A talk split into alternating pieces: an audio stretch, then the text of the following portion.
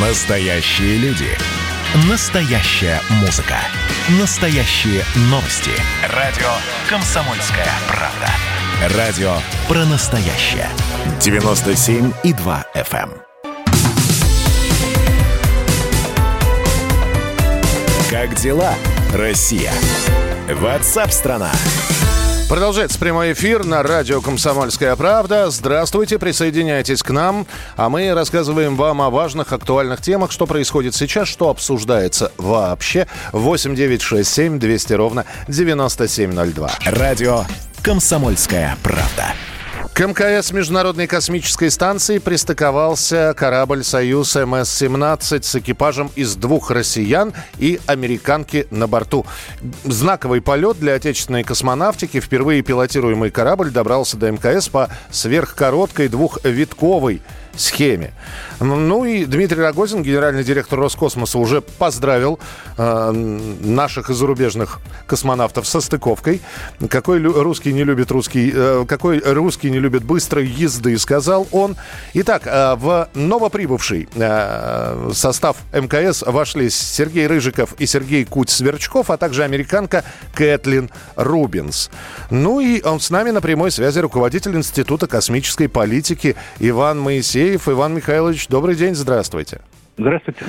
Иван Михайлович, мы здесь разговаривали все время сначала про утечку, потом про повышение температуры, и пытались понять, вот новоприбывшие, им это по наследству перейдет, или сейчас уже таким, знаете, двойным составом будут искать неполадки в МКС?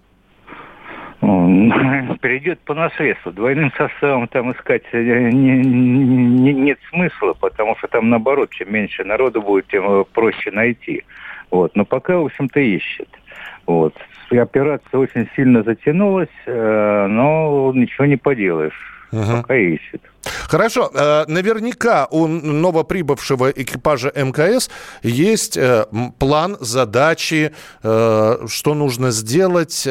Мы имеем право про эту миссию рассказать, и известна ли она?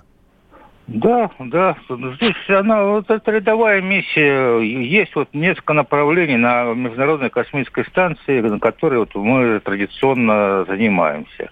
В первую очередь это исследование самого человека, невесомости. Затем, исследования технические, то есть что там получше можно сделать, может быть, получше прибор сделали, его посмотреть, как он работает. Исследования биологических объектов в космосе, растений там. Такого рода исследования. Uh-huh. Кэтлин Рубинс, одна из участниц этого полета и теперь уже официальный, член команды МКС. 42 года, прекрасно миловидная совершенно барышня. Я просто обязан спросить это от слушателей. То есть не смущает ли наших космонавтов женское присутствие? Не очень ли слишком барышня-американка будет теряться? Или у всех абсолютно равноправные позиции? Да, пожалуй, равноправно. Дело в том, что женщины в космос давно летают. Для американцев это вообще привычка. Чтобы, было большое представительство женского пола. Там привыкли, да, никаких проблем не возникает, ни о чем таком не слышно никогда не было, никаких каких-то там критических ситуаций или просто, неудобств не вызывает это. Есть еще один вопрос. Здесь пришло сообщение о том, что НАСА подписала соглашение с 7 странами об освоении Луны. Австралия, Великобритания, Италия, Канада, Люксембург, Объединенные Арабские Эмираты и Япония. Нас приглашали, или мы будем работать? У нас же есть своя лунная программа, параллельно просто. Это соглашение Артемида называется. Это соглашение о том, как вести себя на Луне, как распоряжаться ресурсами, все эти правила. И, в общем-то, оно такое имеет общий характер, рамочный.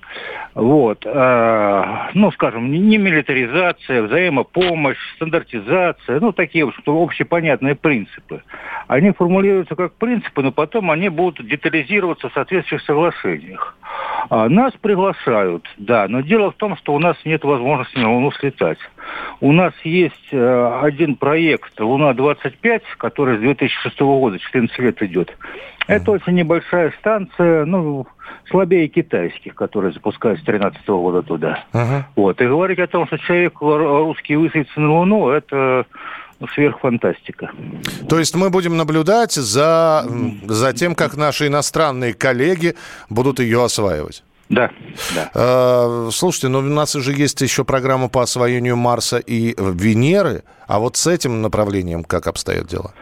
По освоению нет. Освоение предполагает наличие каких-то баз, наличие человека. Исследования Марса и Венеры, да, такие программы есть. Причем, если, значит, на Марс мы с европейцами летим, это уже, так сказать, решенный вопрос через 2 года. Вот. То насчет Венеры это все пока только разговоры. Это еще ни копейки не вложено, в общем-то, фактически из бюджета. Никаких проектов не записаны. Ну, а так говорить-то можно о любой планете. Слушайте, ну, опять же, пусть знают. Может быть, это не столько для нас, сколько для иностранных, опять же, коллег сказано. А пока, Иван Михайлович, давайте пожелаем новому экипажу МКС удачного пребывания на Международной космической станции. Пересменок пусть произойдет. Все вернутся обратно, кто должен вернуться. И будем встречаться с вами в эфире. Спасибо большое. Руководитель Института космической политики Иван Моисеев был на радио «Комсомольская правда». И давайте мы сейчас проведем, ну, достаточно объемную беседу про... о нашем будущем, в котором теперь возможно все. Раз и сделали некий прорыв. Вот сегодня мы хотим поговорить, прорыв ли это, почему так много шума. Вся страна слышала об этом. Есть те, кто смотрят в небо и мечтают о звездах.